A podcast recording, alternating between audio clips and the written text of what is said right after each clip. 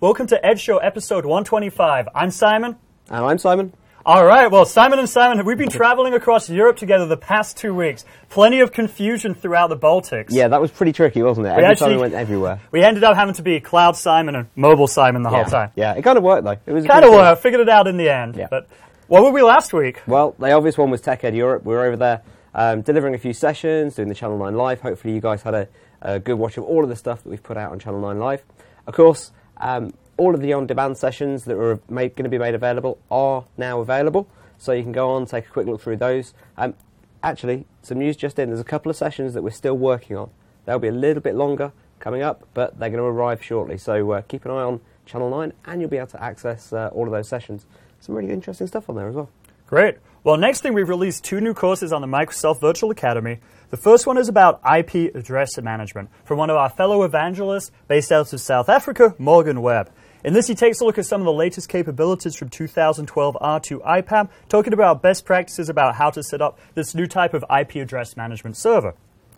We've also released one of our other sessions from Windows Azure Pack. And in this one, I'm one of the hosts, and we cover one of the technologies known as SMA, or Service Management Automation. Essentially, what SMA does is it allows us to go and tie PowerShell workflows to the self service portals from the Azure Pack. So, this means if I want to go and deploy a new virtual machine, once it starts to get provisioned, we could go and create custom actions to do things such as inject scripts, attach new virtual hard disks, perform backups. So this really kind of gives you the best practices of showing you how to configure it, how to set up different fabric experience, and different types of tenant experiences as well. So all the good info you need to get up and running with SMA. One of the cool things that I spotted this week was that uh, we've actually um, released a special version of Azure for government. Azure Government Edition. Yeah, very cool. It's it's a really nice idea. It's actually an air gap version of Azure, so it means that we have a physically separate data center, physically separate uh, network from all of the other workloads. Really, really cool. If you're uh, in federal government anywhere, um, you're going to really, really like having a look at that. We can do lots of things that you'd expect us to be able to do inside of Azure.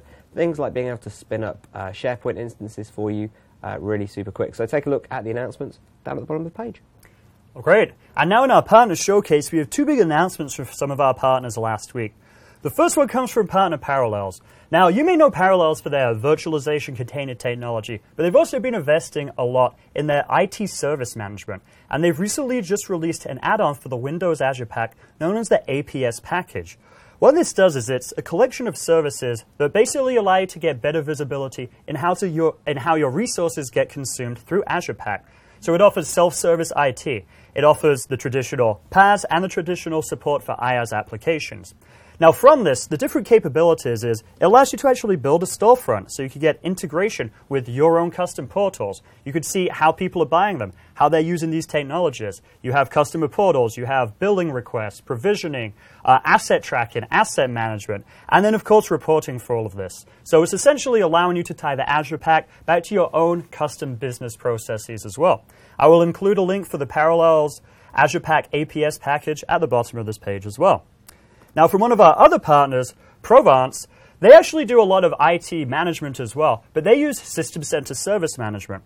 So last week they released a brand new suite for System Center Service Manager that includes a lot of their different tools and utilities they've already had now packaged under a single cheap license. So this suite includes their own custom self-service portal, analytics portals, IT asset management, dashboards, data management, and their Power Pack, which actually includes three of their other most popular selling technologies.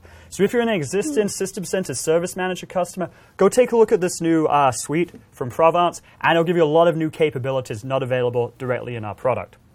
Well, with that, we're now going to go take a look at our news section, and we're going to be bringing on Elden Christensen. He's one of our PM leads from failover clustering, and we're going to take a look at the new capabilities of failover clustering and high availability in the upcoming version of Windows Server.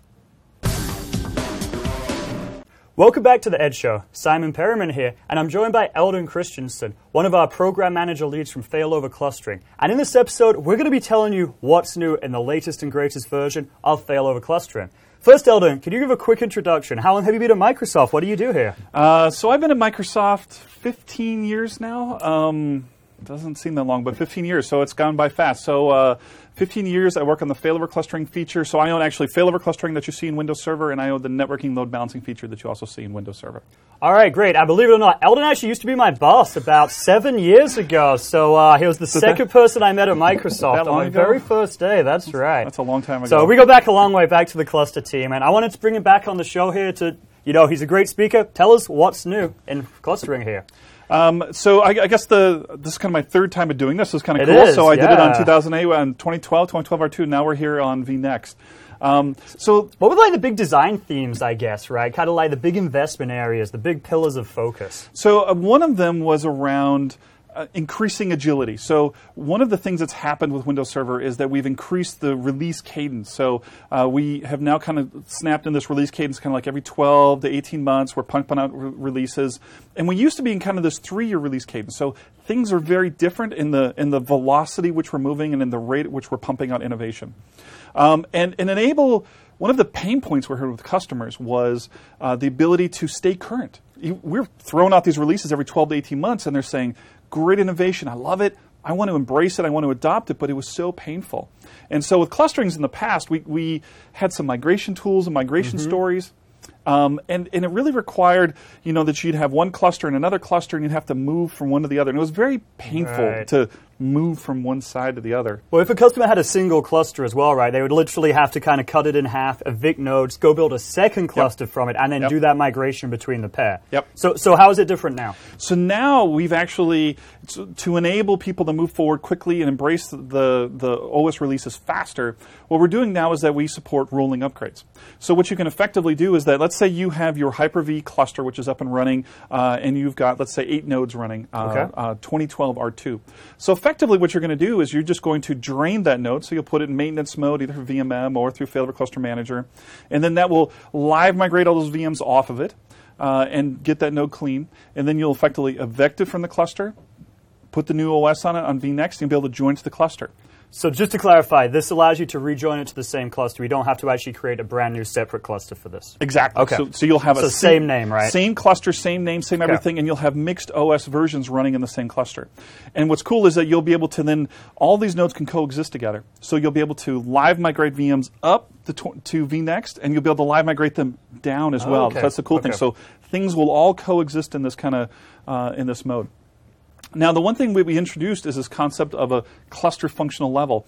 Um, so now, effectively, when these new vNext nodes are added to the cluster, they're going to operate in a downward compatibility mode.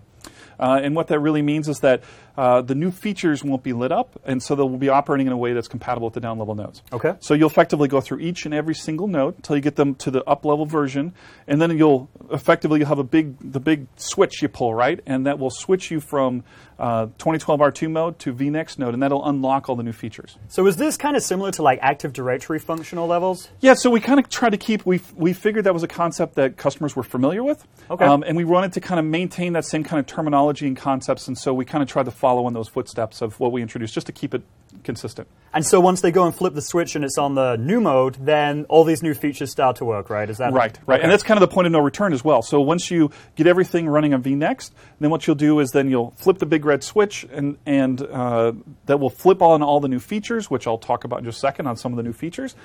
And but once you do that, you have the new features, but then you can't roll back per se. So all the way up to that point, you could actually go and say, you know what, I'm having some problems. I'm roll back to 2012 R2 and start evicting the vNext nodes and putting them back onto 2012 R2 and slowly roll your way back. So you can go forward and backwards. Well, that's going to be a really good feature. And I mean, is this something that we're going to keep supporting in future versions as well? Yeah, so uh, moving forward, this is kind of our strategy. We had a, a migration strategy in the past, but this is kind of the forward-looking strategy of how we want to enable seamlessly and quickly, you know, uh, agility for customers to keep up. Great. Well, now clustering itself is all about high availability and resiliency. What are kind of the new, uh, I guess, compute resiliency features we've added? So one of the fundamental, if, if you kind of want to go back, being an old school cluster guy, I've doing this for a long time, if you want to go back, one of the fundamental assumptions that we had in the past was that um, hardware was going to be resilient. How- You were going to, customers were going to buy expensive enterprise enter, enterprise class grade hardware, um, and it was going to be resilient. Hardware was always going to be working. And so now, as we moved in kind of this, what we consider the software defined data center, software defined world, where we want to enable the power of software and low cost commodity hardware, we need to kind of fundamentally change some of those assumptions. We need to assume that we're no longer running, you know, we could be running on low cost commodity hardware, which doesn't have the same level of quality. Um, and so we need to fundamentally shift on how we think about these things. And it's about designing, not with the assumption that the hardware will always work, but that the hardware might not always work. There's going to be problems, and we need to be resilient to those sorts of problems. So one of those things is that we're doing is around called what we call compute resiliency. Uh, and so what compute resiliency is about kind of building resiliency within the cluster to transient network failures. So if we have these communication losses between the nodes in the cluster, we'll allow nodes to fall out of cluster membership. We'll leave those VMs running, and then under the covers, we're going to be trying to get those VMs back in. Mm, so we're not actually shutting down the VMs, doing a full failover. So we got more resiliency for the VMs themselves, even while there's a network hiccup. Yeah, so in the past, Okay. Clustering was very aggressive. Let's call it that way. So Yeah. basically, we're closely we're doing these heartbeats between the nodes, right? We're detecting as soon as something can't respond, and then we're aggressively crashing those VMs, failing everything over, and we're trying to be really aggressive in the sense of Bring of- them over fast as soon as we can. Right, right, Okay. and bring them over fast, fail fast philosophy mm-hmm. with the goal of achieving the highest level of down of lowest level of downtime, and that works well for hard failures. Like if you have a motherboard blow out on you, but how often do you really have a motherboard go out on you? Not that often. Not that often. So it's much more common that you might have some spanning tree convergence, some switch reset, some some some sort of network hiccup. Okay. That and so we're optimizing for that. Okay. Now, one of the other things I hear a lot about is, you know, sometimes if a cluster node keeps crashing, we'll keep bringing it back into membership. We move VMs over. It kind of causes disruption. We're now doing something where we're isolating or quarantine a particular node, right? Yeah, exactly. So this is kind of taking this. So um, if you think about the when nodes are misbehaving and not playing well in the sandbox the other nodes, that can be disruptive. Where nodes are coming into membership and out of membership, um, and they're trying to communicate and exchange DAG, they're trying to resynchronize. A lot of things are going on, and that can be very disruptive to the cluster. So, uh, and and kind of like a, we, we kind of use we use the term flapping in the sense of like a flapping network port. So we're kind of uh using that same terminology with a node that it's coming in and out and in and out. And so what we're doing is that now if a node is, is having trouble maintaining itself in the membership of the cluster, we will actually remove it from cluster membership. We'll say, "You know, you're not playing nice with the other boys, you're off on your own, and we'll then we'll quarantine them and keep them out of the cluster for a little while, two hours by default, and then we'll bring them back in and see if that's just some sort of transient problem and they're working again. Mm, okay, and is that value configurable? Yep, it's configurable on uh, how long you want a node to be quarantined out of the cluster. Great. Now, what about storage and storage resiliency? What kind of improvements have we made with that? So the, the first thing I was talking about with compute resiliency was really about kind of this east-west traffic, where the, the communication between the nodes in the cluster, and it's network communication. It could also be uh, failures of the cluster service and a large range of different failures. But we also wanted to increase resiliency north-south between the storage. Okay. Um, and so today, for example, if you are serving the storage array maybe falls behind, it becomes saturated, um, it's having some sort of a transient failure with the storage, some sort of uh, maybe a fiber channel switch. Today, those VMs are going to time out.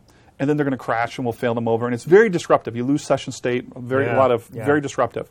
So now what we're going to do is that when the the storage underneath a virtual machine um, has a problem, we're actually going to throw the VM in, we're into a pause critical state. So basically, we're going to freeze it. We're going to Okay. freeze it, and when it's frozen, we're going to wait under the covers. We're going to try to get storage back, and then when we get storage back, we're going to thaw that VM, and then it's going to resume and keep going. Nice. So, what were we doing in the past? We were just killing it? Yeah, in the past, we just we'd shoot it, Okay. Crash, and it would fail over. And difference now is we pause it, so the VM will still be resumed once we fix that underlying res- uh, storage issue. Right. So the, the, the beauty of this is that the session state is retained. So the app is still running, everything within the app is still running, and if you're within the TCP reconnect window, let's say around 20 seconds, it's all completely seamless. Now most apps also have um, some sort of reconnect logic built in. So even if that VM goes freezes and goes goes dark for a little bit and then thaws and comes back and all that session state is retained, a lot of those apps which are connecting to it are have reconnect logic and they'll reconnect, and it's going to be uh, effectively seamless from an end user perspective. Things might go dark for a little bit, but they come back, and it's a a beautiful way to respond when these you know when storage just has a hiccup and then all of a sudden it comes back. Very nice. Now, you mentioned that we were trying to reduce the cost of storage as well. You know, in the past, SANs have always been one of the more expensive things. Yep. Yet, regular clusters have direct attached storage. I hear we're making some improvements in this area with clusters using direct attached storage. Can you elaborate on that? Yeah, so in the past, we've always required shared storage um, for a cluster. Um, and there were some application level solutions to enable you to do clusters with DAS only storage. Um, so, for example, when Exchange with a DAG, with a database availability group, or with SQL Always On with an availability group, you could use local storage with Exchange and SQL, but you couldn't with any other workload. So, and, and that was one of the things that we wanted to enable having another option for storage. Uh, so that customers could use just the internal hard drives and then kind of create a virtual SAN out of them per se, where they can then use the power of spaces on top of it and create resilient storage out of it. Spaces, storage spaces? Store spaces, yes. Okay. And so, what, what's the benefit? Like, how does that look? I can literally just have a bunch of commodity servers. They all just use local attached storage, and through that, we can now build a cluster? Yep. So you'll be able to have just uh, local internal hard drives, SATA drives. So that's actually one of the big cost reductions. So like a a, a um, SSD, a SAS SSD is very expensive. Mm-hmm. A SATA SSD is like 10% of the of the cost. Interesting. So it's a okay. radical price reduction in the type in the in the class of drives that you can put in the internal uh, servers, and then create a virtual storage array out of them. So, what's causing resiliency? You know, if I'm on Node 1 using local storage, Node 1 dies. How, does my, how do I get access to my data on Node 2 or on Node 3 or Node 4? So effectively, uh, through the power spaces, we'll create like a three-way mirror. So you'll Okay. have uh, effectively, imagine you have hard drives on, on three different servers, which are internal hard drives. We present them up through one of the servers, actually over SMB as the protocol transport, and then you will create a space out of them. So you'll have a three-way mirror out of these three disks, and then we're slabbing the data across all three. So if in the event that you lose a server, you still have two more copies on two of the other servers. Awesome. Now, what happens in that scenario, though, if you know we have some type of bad data, some type of bad information? Is that bad information going to get replicated across all three servers? Uh, no, so we have uh, consistency guarantees when we go and check, and we'll make sure that the data is good. And, and ultimately, this is really so. If any customers are familiar with like vSAN or have heard uh, have heard about what VMware is doing around vSAN, this is our solution to that. So this is our competitive solution to vSAN.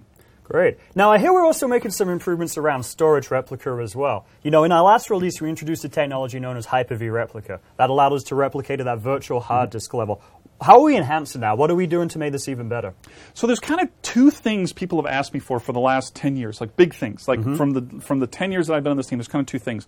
One is the ability to create a cluster without shared storage. We're doing that Checkbox, in VNext. right? We Checkbox. got that. VNext, we're doing that in VNext. The other thing is that people want to create disaster recovery solutions. And one of the Achilles heels that we've always had in our story is that we didn't have an end-to-end story. So Right. if you wanted to take a cluster, you can stretch them across sites, and you can put some in New York and some in New Jersey, and achieve not only high availability but disaster recovery. But the problem is, is that w- when it came to the replication software, we'd always say you got to call somebody else. Obviously, you need the data at both locations, hence, that's why we need some Yep. type of replication solution between them. Yep.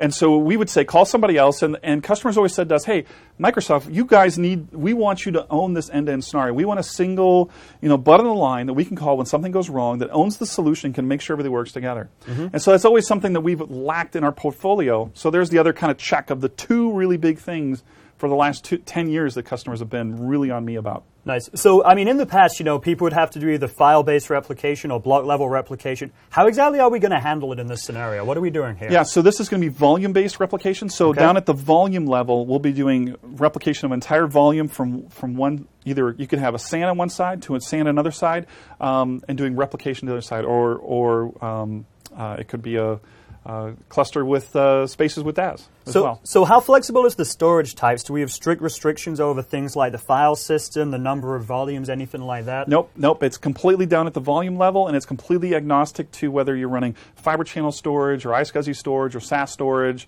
shared storage, non-shared storage. It's completely agnostic to it. And uh, I mean, so one of the things that I heard about with the Hyper-V replica, a limitation was that it's asynchronous, meaning we write the changes locally, we send them over, hope they arrive. Are we doing anything with synchronous replication here? Yeah, so this will be able to do both sync and async. There's a couple different modes you'll be able to do storage replica. So uh, in a synchronous mode, so if you want to deploy it within a stretch cluster where you're stretching those nodes across sites, you're going to want to do it in a synchronous mode, um, and it supports that. You can also do replication between clusters. And then you could do that in an asynchronous mode. And then for doing orchestration for failover between clusters, you can actually use Azure Site Recovery as the cloud to do management of data center failover between clusters. Nice. Well, let's talk a little more about you know uh, managing with the cloud here. You know, one limitation I heard with these multi-site cluster scenarios is people would have at least two nodes on the first site, so they could do local failover first, then cross-site.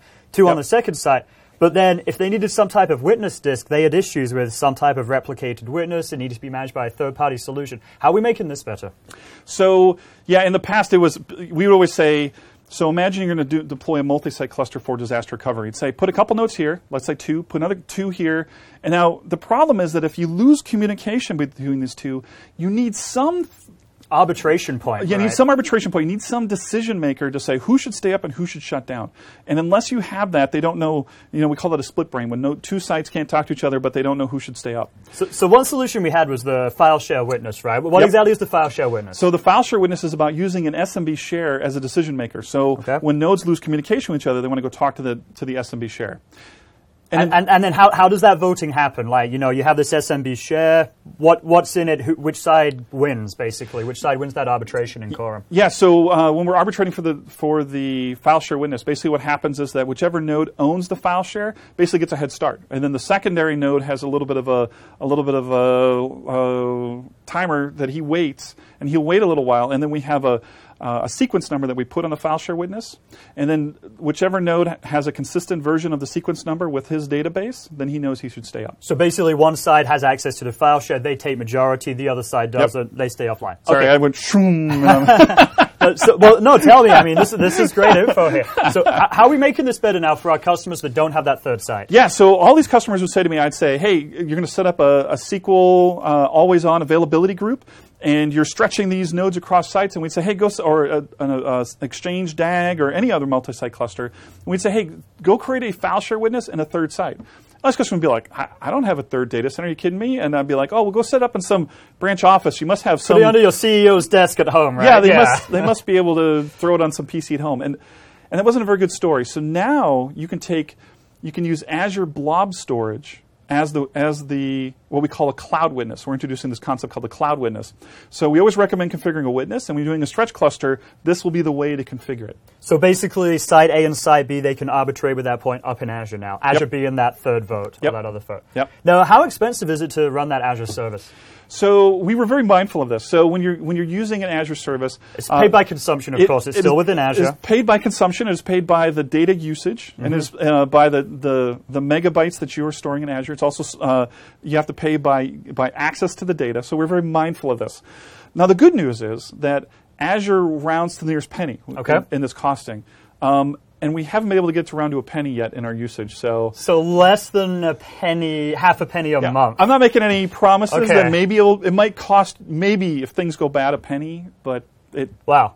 So pretty much free. We've now pretty much offered this as a free, almost free Azure-based service. I assume you Yeah. still need an Azure subscription. You still need to go through the process of setting up the blob storage. You got to set up an Azure account, and you'll have to set up uh, a blob storage. Yeah. Wow, that's pretty impressive. Now, one other thing that I've heard from a lot of customers around troubleshooting, a big pain point is around cluster logging. The readability of that, you have multiple servers, they're split up. How have we improved that in this release? Um, so we've added a bunch of diagnostic work to try to make troubleshooting a cluster easier. Uh, so in the cluster log itself, uh, we've added a bunch of. Uh, so one thing, the, the log is kind of logged at level three. So it's a kind of a Default, right. There's different- it's like there's different default. levels, right. Default. Okay. But we're also taking snapshots when you capture the log at a very at a higher granular. So there's actually at log level really granular log level five and level three. So there's like a short little capture.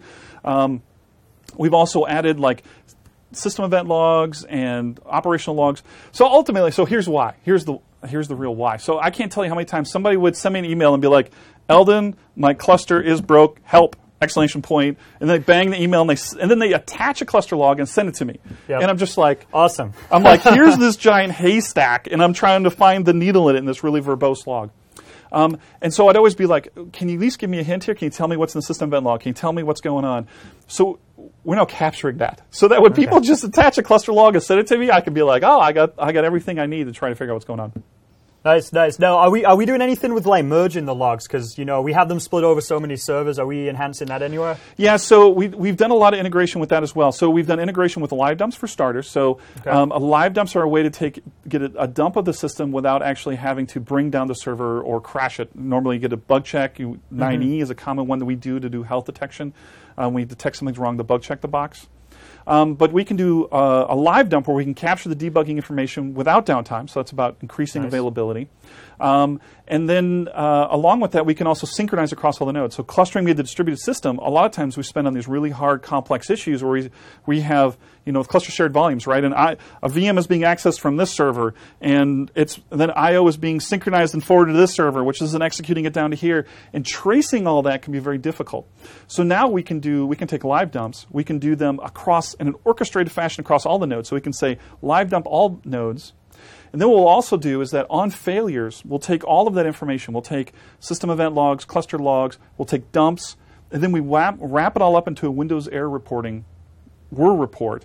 So that when uh, a week later, when you go, oh, I had that failure, my boss tells me I better figure out what went wrong, and you go to figure out all the logs wrapped, what do I do now? You're going to have a nice little snapshot capture zip that you're just going to grab and you'll be able to send up to either support for analysis or take a look yourself. Very nice. Mm-hmm. Well, that was a great summary of all the features. How can people actually go and get hands on with this with a technical preview? So all the features I talked about, uh, so um, uh, most of the features I talked about are all in the technical preview. Uh, some are coming in the public preview uh, down the road, um, uh, and we've disclosed at TechEd Europe last week. Um, uh, but you can go download the technical preview and take a look. Try them out. Send us feedback. We have a uh, there is a Windows Server technical preview forum. We'll include the link as well on the bottom of this I page. I um, I monitor it myself. you're actually on it, so you're actually getting this ongoing feedback. Yeah. So the product group is directly monitoring that. So if you go try this feature out and any of these features out, and you've got some opinions you want to share, you want to give some feedback, I'd love to hear it. Go put in the forums. I'm checking it myself. Right. Now, over time, um, you guys, where are you going to start to publish information about the enhancements, how to use them, the features, everything coming out from the clustering? So we are on the bleeding edge here. Boom, boom, and uh, and it really we haven't gotten this information out yet. Um, Uh-huh. So this is kind of one of the premier places that you're learning about this information. We just went kind of went public on a lot of it last week. You this show has the information kind of before we've even had a chance to get out public. So we don't have the blogs out yet. We don't really have much of the content out yet. It's coming, um, but it's going to be on our cluster blog. Cluster Team blog. Cluster. Team We'll blog. include a link to that as well at the bottom of the page. So this is just a great example of how on this show you can really learn about the new features right as on the on the bleeding edge as they're coming out. Great. Well, Elden, thanks again for joining me on the show. It's been a pleasure once again. And uh, congratulations. I'm really happy you've hit those big ones, right? You finally got your replicated Yep. storage. You've got all those things you've really wanted to do. So congrats on a great release. Uh, we may have Elden back sometime in the future as we start to actually approach RTM. So stay tuned. We're going to continue to have all of our other engineers from Windows Server and System Center join us over the next couple of weeks to talk about what's coming out in our next version. Thanks for joining us. Simon, that was really cool. I can't believe that we've actually got the ability to do quorum in the cloud finally. Exactly. Cool. Been looking for that for a long time. It's going to be super useful. You don't have to have quite so much hardware to be able to deploy your cluster. And just another example of how we're really trying to embrace this hybrid cloud technology. as well. Completely. Yeah, absolutely. It's a, it's a really big thing for us. You guys can follow us uh, on our personal Twitter handles. Mine is SciMonster. I'm at Symon Perriman. And also you can follow us on the, uh, the Twitter handle for the show, at TNEdge.